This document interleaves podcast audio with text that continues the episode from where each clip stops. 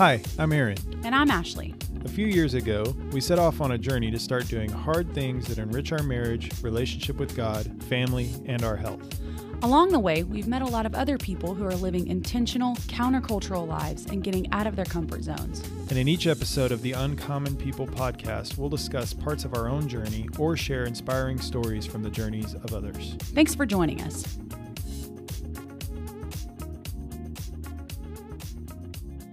Hello and welcome back to the Uncommon People Podcast. I'm Ashley.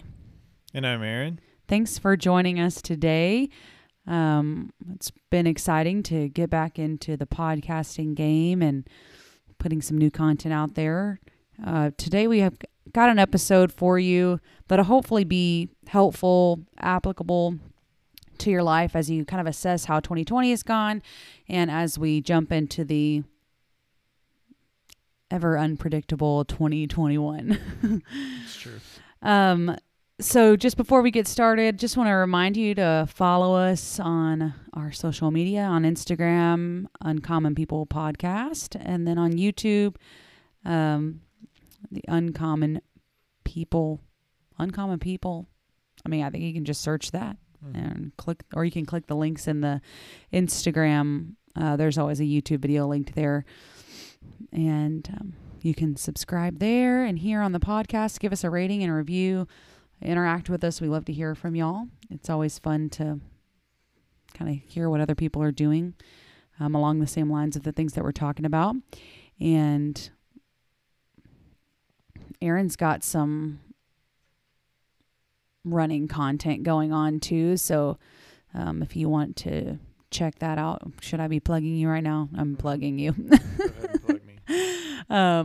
Tempo Talks Aaron on Instagram, and you can search the same thing on YouTube, and he'll be chronicling his journey to Boston qualifier time. And so it's been an interesting running year, of course, with COVID at play. But enough of the housekeeping. We can kind of jump into troubleshooting failure tonight is what we're going to talk about. Because we have a lot of it. Yeah. I mean, I hate to harp on the 2020 thing, much more, but I feel like this will be relatable for a lot of people just because, 2020 was a challenging year. And so I feel like even though we tried to be encouraging in our last episode saying that you probably didn't fail as hard as you thought, some of us are still probably walking away thinking there was a little bit of failure that we want to, try to do better with next time. Yeah. You want to give us a disclaimer for this conversation before we get started? I think the main thing to note is just that, a lot of times when we share tips and things like that, they don't necessarily apply. They're not like the end all be all. So they don't apply to everything. Right. Like your one goal may not check every single box of the things that we say you should kind of focus on when you're setting goals. So that's just, kind of general there. Yeah. So just because it doesn't meet every one of these, the things that we're going to talk about doesn't mean that you shouldn't try to go for it. Right. Want to tell us the first one?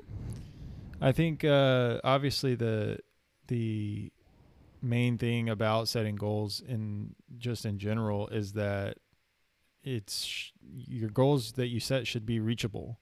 Yeah. Like that sounds kind of cliche, but I think a lot of times I fail because I set goals that are not really attainable, whether it's because of the season of life that we're in or my skill set or my knowledge base. I mean, there could be plenty of reasons, and it's easy to get caught up in what you think your goals should be and make them really lofty when in fact they're not necessarily, they don't have to be that way.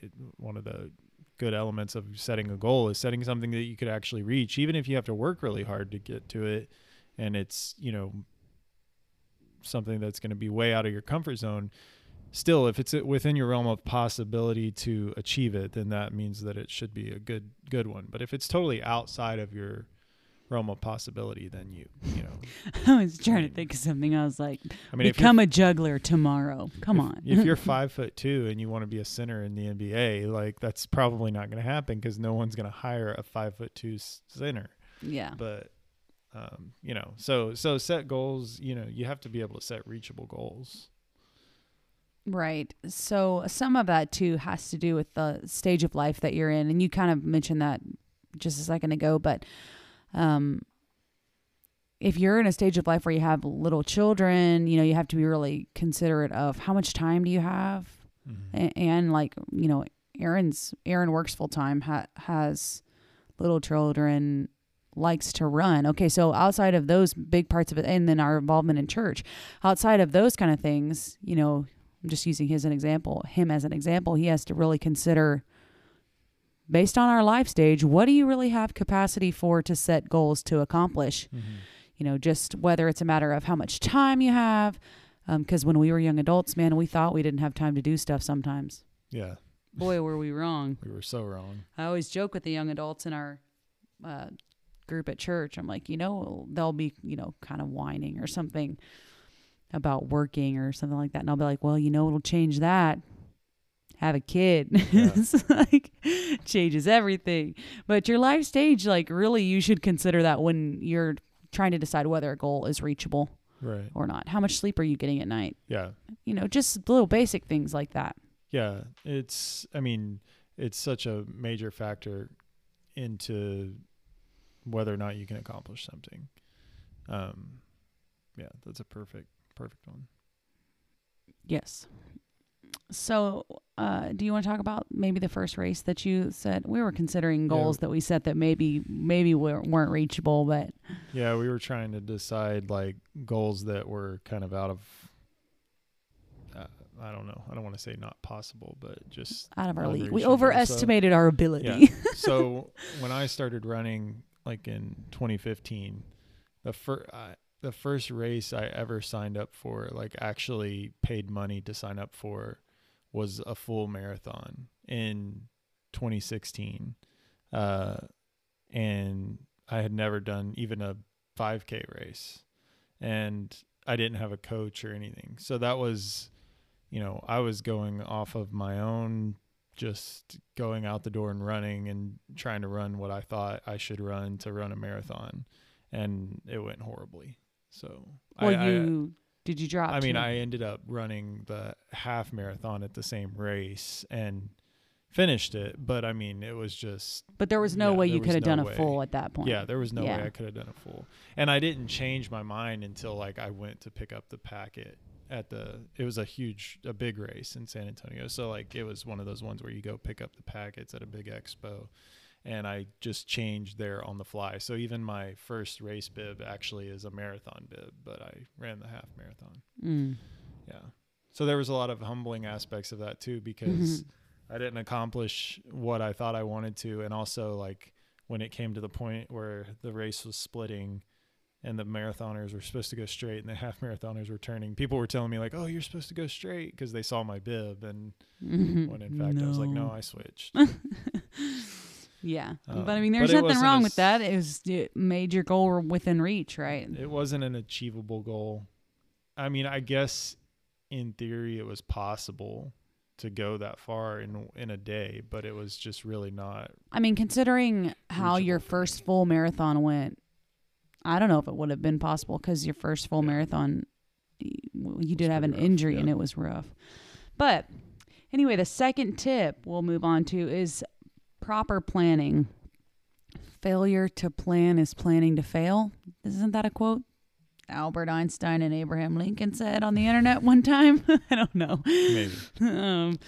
But to achieve a goal, I think the most effective way to achieve a goal, especially if it's something that's, you know, will take time, is to make steps toward it incrementally and planning, like, you know, you can't, especially something that involves numbers. To me, like, I don't really want to talk about weight loss necessarily, because that's really not on our list of things that's a priority, but, you know, or running, it's like, you can't plan on something that's quantifiable, something that's measurable. You can't be like, well, I'm going to just like you said, go from barely running to running a full marathon in, you know, no time flat. Or I have 60 pounds to lose. And you don't meet these little incremental goals leading up to the fact. You're just setting yourself up to fail if you don't have mini goals. And how much better does it feel when we achieve and reach a mini goal along the way,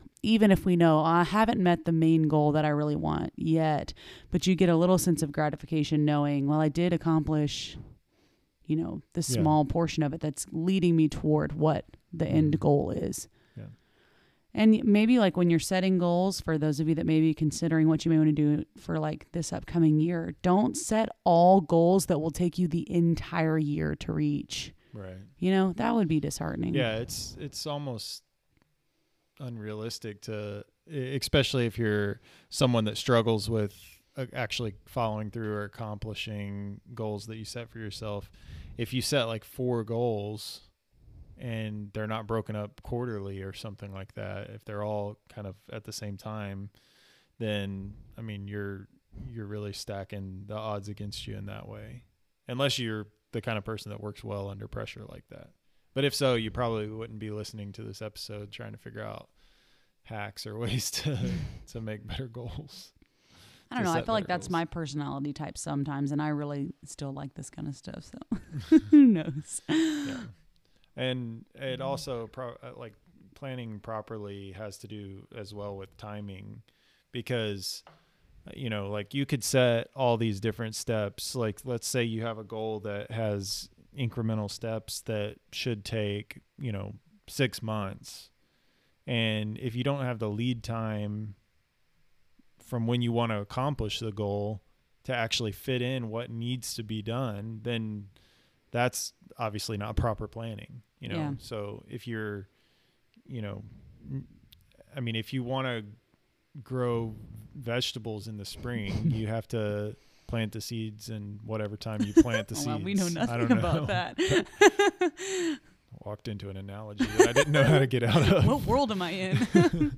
But I mean, yeah, even if we don't know the answer to that, we do know there's a perfect timing for that kind of stuff. There's time to plant. There's a time to sow and a time to reap. So you gotta. I mean, you have to have timing as an aspect of that when you're planning like that.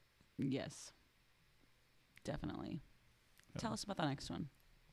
I think one thing to me that is important, and it doesn't have to be important in every single goal, because sometimes you need to set goals that are hard or that are difficult, things that you need to accomplish that you may not be completely excited about doing. But I think that one way that you can help not fail is to set a goal that you're excited about.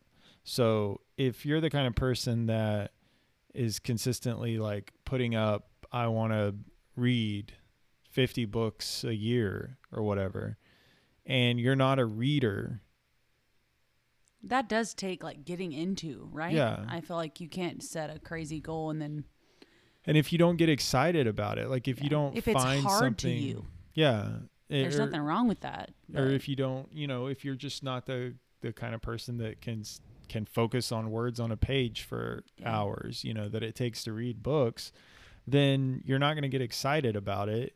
And you're not going to, you know, probably not going to accomplish it. Mm-hmm. However, on the same kind of thing, like let's say you line up a bunch of books that are interesting to you, and you say, I want to read 10 a year, and you read that first one and you read it in a good amount of time where you feel like, oh, I'm on pace, or you have some kind of tracking that lets you know how you're doing, you know, that's quantifiable, then that kind of stuff motivates me. So like I can see, you know, how far along I am at any particular goal, and that helps. So setting goals that excite you, that, you know, that the end result is going to be something that you find joy in, is a great way to overcome that lull of not achieving your goals. Yeah, I set a goal for this year that, looking back on, I wasn't just in the short term, I'm excited about it, but in the long term, my excitement for it doesn't hold, and it's not a high enough priority for me to make it happen. So one of my goals was to repaint the interior of our house and do some redecorating. Instead, I did repaint the whole downstairs, and when I was 6 months pregnant, because Aaron was out of town with both of the kids, I think, maybe both of the kids. So it was my golden opportunity. But I just didn't. I don't love decorating. I don't have a really defined style at all. I mean, I'll see stuff that I like, and it's like 5 different kinds of, you know, decorating styles put together, which doesn't work inside a house necessarily. And so instead, I mostly just minimized so much that I only have things up that I like, which is fine, or that serve a function. And so to me, it was just like, I like the idea of redecorating, but I'm really not excited about that. And honestly, it stresses me out a little more than, like, I think the immediate friction of it, the pain of it, is not worth actually doing it. That's different for, you know, everybody. Some people are really into that, and I'm just, it ain't worth it. It ain't worth the mental trying to figure it out. Mm-hmm. Yeah. And, I think too, a lot of times, like, we set daunting goals, tasks that are just a little bit outrageous or, you know, overwhelming too. And that can kind of set you back and eliminate some of the excitement aspect of goals as well. Yeah, maybe I would have done better to say, I'm going to redecorate our bedroom, which actually we did this year. We did redo our bedroom. Mm-hmm. Wasn't really redecorating. It was new furniture. Instead of being like, I want to paint the whole house and redecorate my entire life. Like, maybe that was part of why it's like, I don't know. One day. Right. Who knows? Yeah, instead of saying, I want to redecorate the kitchen. Yeah. It's like, oh, let's do the whole house. But then you start thinking about how much money that's going to take. Yeah, that is a big deterrent for me. And all of the other things that go on. And I mean, that's the case for a lot of people. I think kind of going back to the book thing, you know, I feel like that's a big one, you know, or people that want to do weight loss. Mm-hmm. But to get to the end result, it's either a huge amount of work or a huge amount of time or money. Mm-hmm. And that's a big factor that people don't really want to overcome or don't want to try. So yeah, but at the end, go ahead, marginal goals, like, you know, that aren't so overwhelming, you know, then you can eventually maybe reach those overwhelming goals. But if you do it step by step, just going back to the incremental steps aspect, you know, then that's a little more feasible. Yeah. And I mean, with the qualifier that hard is not always bad. Right. You know, too. Most of the time it's not. Yeah. Well, none of us want to hear that, but it's true. It's true. So another way that you can see some more success is to set goals that suit your personality. And of course, we don't want to use that as an excuse not to try new things necessarily. But like, I set a goal this past year to do like some mom getaways. I think my goal was to do one a quarter, which obviously with COVID didn't really happen. Mm-hmm. But I do have one scheduled in a couple weeks, but I think, so I'm not necessarily an introvert, but because I do like to be around other people, but I really do enjoy being by myself. So for me to have, like, it would be outside of my personality for me to schedule quarterly in a getaway with my girlfriends. Like, that would be, sorry, friends. It's not that I don't want to get together with you. I like to see my friends in the environments that I normally see them in. Like, yeah, it just seems like,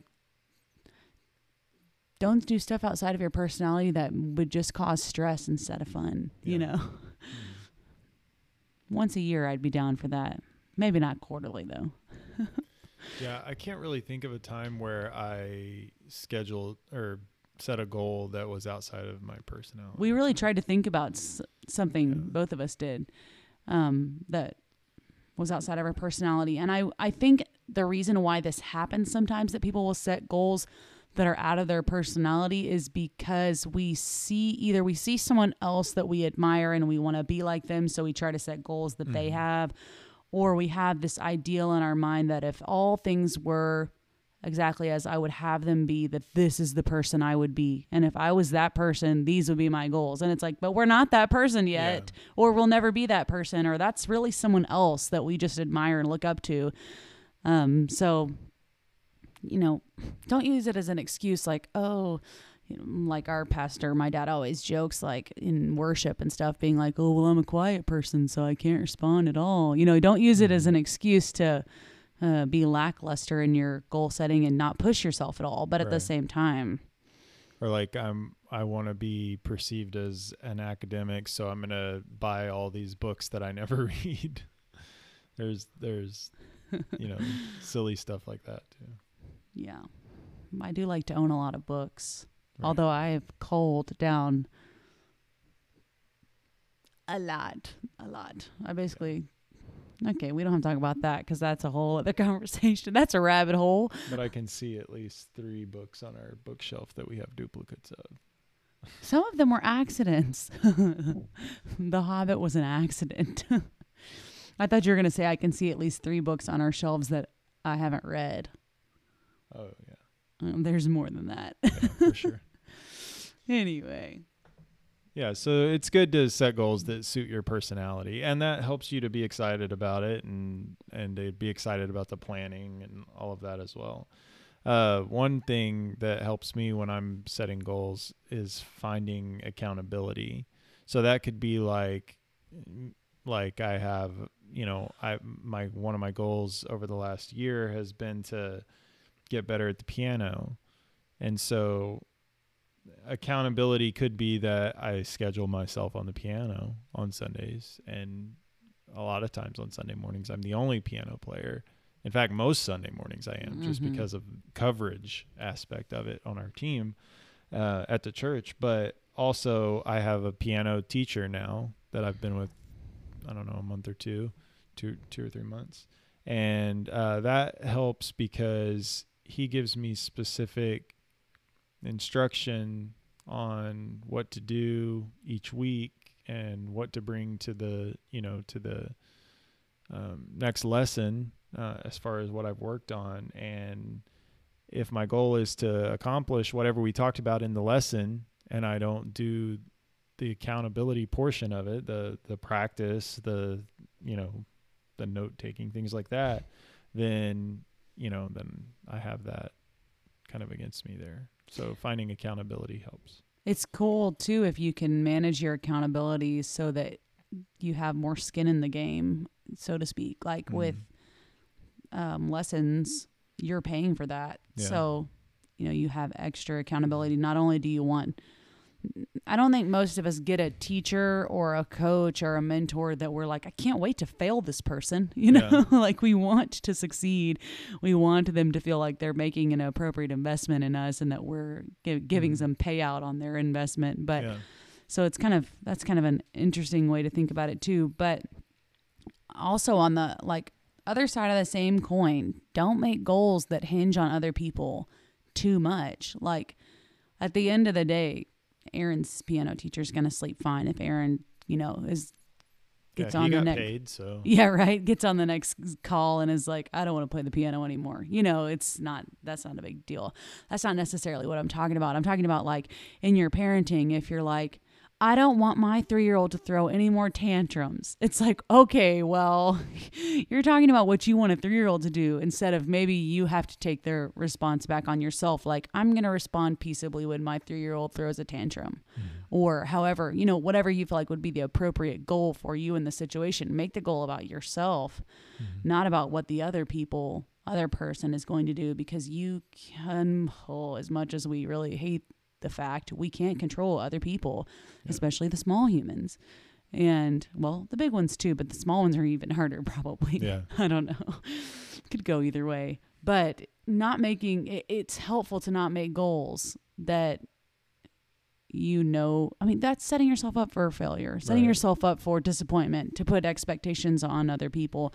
So like, especially if we're talking big stuff, I even mentioned to Aaron earlier when we were talking about this, like even in marriage, like if you're going to make goals with about your spouse, surrounding your spouse, they need to be a part of that, because if not, you are setting yourself up for frustration and failed expectations and just angst. You're asking for it. Yeah, absolutely. So the one more, and then Aaron will share a final one to close us out, but is visualizing the end result.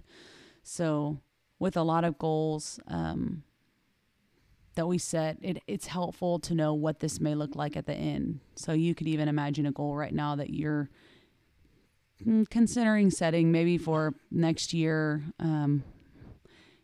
and what would it look like if you accomplished that goal? For some of us, that is motivation enough. Like Aaron is running for that medal, you know, or whatever.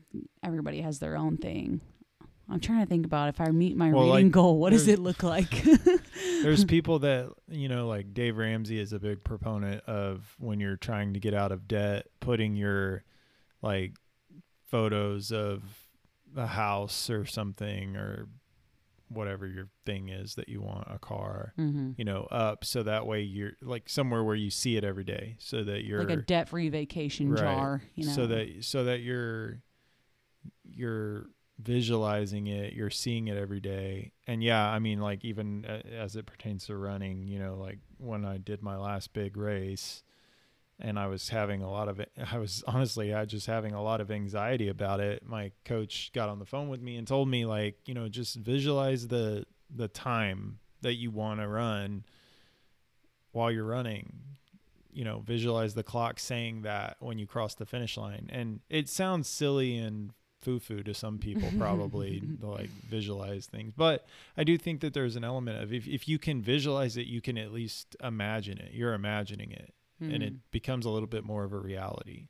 If you can't visualize what your goal is, like what the end result of your goal is, even if it's just a feeling of accomplishment, if you can't like visualize what that is, or kind of imagine what that's going to be like, then it's going to be really hard to see if you're getting closer. You know, if your goal is to lose weight, if you're not seeing the scale move at all, then you're never going to really have a, I guess, faith that it's actually going to happen. Yeah. You know? It's kind of a defeatist attitude. If you can't even imagine it, well, it makes you think you're going to have the motivation to make it happen before it starts. Really? Yeah.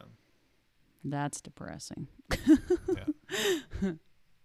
Yeah. And I mean, it's just an element of goal setting that seems elementary, but is really something to keep your eye kind of on the prize, you know? Yeah. I mean, I think most of these ideas are relatively elementary, but we get caught up in the failure of it and don't remember that these, you know, that this is the way to fix the situation. These little things are the way to fix the overall situation. Yeah. I think too, you know, just kind of put a bow on it, is that you can't be afraid to fail when you're setting goals. And, you know, we're kind of talking about all the ways that we troubleshoot failure, and if we failed, how do we kind of get back up from that? But at the end of the day, you're going to fail at some time, you know, at some things. Failure is inevitable. I've failed at plenty of things. I mean, whether it's failing a test or failing, you know, whatever, some kind of physical thing, or, you know, a book reading goal, something like that.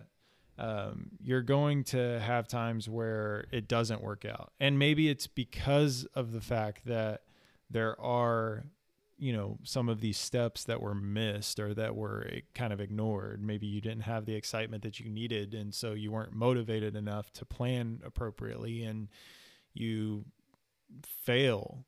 You know, even if you quit and stop trying, and you don't maybe see it as a failure, there's still times. But if it's a goal that you really want to accomplish, that you're excited about, that, you know, suits you and that's really attainable, if you walk into it with a sense of fear then that automatically puts a damper on how you approach your planning and all of that as well. That just, it opens up opportunity for anxiety and stress about it. But if you kind of take away that perspective of the fear of failure and what will happen, if you can just think about all the worst possible things that could happen and then realize that they're not actually, are you dead? Like, or they're not that bad. Did you die? Then, you know, then that helps you to kind of ease the angst on that. So, don't be afraid to fail, and don't let that be the reason that you don't even start. Yeah. I think there's some quote that's kind of along the lines of like playing basketball, like you miss all the shots you don't take, mm-hmm. type thing. And I can even relate this to our kids. Joy, our daughter, is a lot like Aaron, and Jack is a lot like me. He's like really kind of rigid and perfectionistic. And so he won't really like to try something if he knows it's going to be what he perceives as too hard for him or as an opportunity for failure. But like, you try something with Joy and like color flashcards or something like that. You show her a card, she's just going to say a color. She doesn't know what it is. Mm-hmm. She's not sure yet. And she's not afraid to guess. Yeah. On the other hand, Jack would be like, I don't know. And she's just going to throw it out there and guess and hope for the best. Mm-hmm. And a lot of times there's something to be said about being willing to just do your best and try and hope that it's going to be right. And, you know, sometimes you get 3 out of 12 colors right, which works out compared to saying, I don't know every time, or I'm not willing to try, or it's a risk I don't want to take, or I'm afraid, or it's too hard, mm-hmm. whatever excuse, you know, is easy for us to make. And as someone that really prefers to do things well and as perfect as possible, I can relate to that. Not wanting to fail. It's easier. It's not very fun to fail, but we learn a lot more doing it. Yeah. Down with us, and we have more exciting things coming. I'm going to be talking soon to my friend Ken, who you may have seen us post about. We posted a YouTube video. He just ran 223 miles from Austin, Texas to Corpus Christi to raise money for Child Safe, an organization in San Antonio. So I'm going to be talking to him soon, and that's going to be an episode that's coming up that you'll want to stick around for. But a lot of other stuff coming as well. So be sure, as it was mentioned at the beginning, to follow us on YouTube and Instagram and all the other places. And we look forward to seeing you in the next one. Thanks so much for joining. Bye.